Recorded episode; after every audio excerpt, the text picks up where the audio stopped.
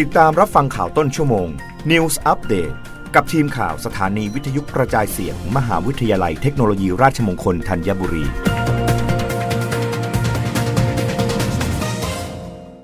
รับฟังข่าวต้นชั่วโมง โดยทีมข่าววิทยุราชมงคลธัญบุรีค่ะ กระทรวงการคลังเผยความคืบหน้าการใช้สิทธิโครงการคนละครึ่งระยะที่ 4 ย้ำประชาชนใช้สิทธิ์ได้จนถึงวันที่ 30 เมษายนนี้ นายพรชัยถีระเวทผู้อำนวยการสำนักงงานเศรษฐกิจการคลัง ในฐานะโฆษกกระทรวงการคลังเปิดเผยความคืบหน้าโครงการคนละครึ่งระยะที่ 4 โดยจากข้อมูลสะสมเมื่อวันที่ 22 มีนาคม 2565 เวลา 23 นาฬิกาพบว่า มีผู้ใช้สิทธิ์ที่เป็นประชาชนที่เข้าร่วมโครงการคนละครึ่งระยะที่ 3 หรือประชาชนกลุ่มเดิมจำนวน 25.46 ล้านราย ซึ่งมียอดใช้จ่าย 55,518.6 ล้านบาท และมีผู้ใช้สิทธิ์ที่เป็นประชาชนทั่วไปที่ไม่ได้เข้าร่วมโครงการคนละครึ่งระยะที่ 3 หรือประชาชนกลุ่มใหม่จำนวน 7.96 แสนราย ซึ่งมียอดใช้จ่าย 1,518.5 ล้านบาท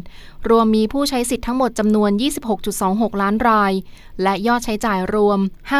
57,037.1 ล้านบาท แบ่งเป็นเงินที่ประชาชนจ่าย 29,015.1 ล้านบาท และรัฐร่วมจ่าย 28,022 ล้านบาท และมียอดใช้จ่ายสะสมแบ่งตามประเภทตามร้านค้า ได้แก่ร้านอาหารและเครื่องดื่ม 23,865.1 ล้านบาท ร้านธงฟ้า 9,777.2 ล้านบาท ร้านโอท็อป 2,560.2 ล้านบาท ร้านค้าทั่วไป 19,714.4 ล้านบาท ร้านบริการ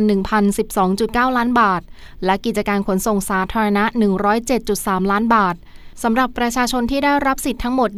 26.38 ล้านราย เป็นประชาชนกลุ่มเดิมที่กดยืนยันสิทธิ์ และมีการใช้สิทธิ์ตามโครงการระยะที่ 4 แล้วจำนวน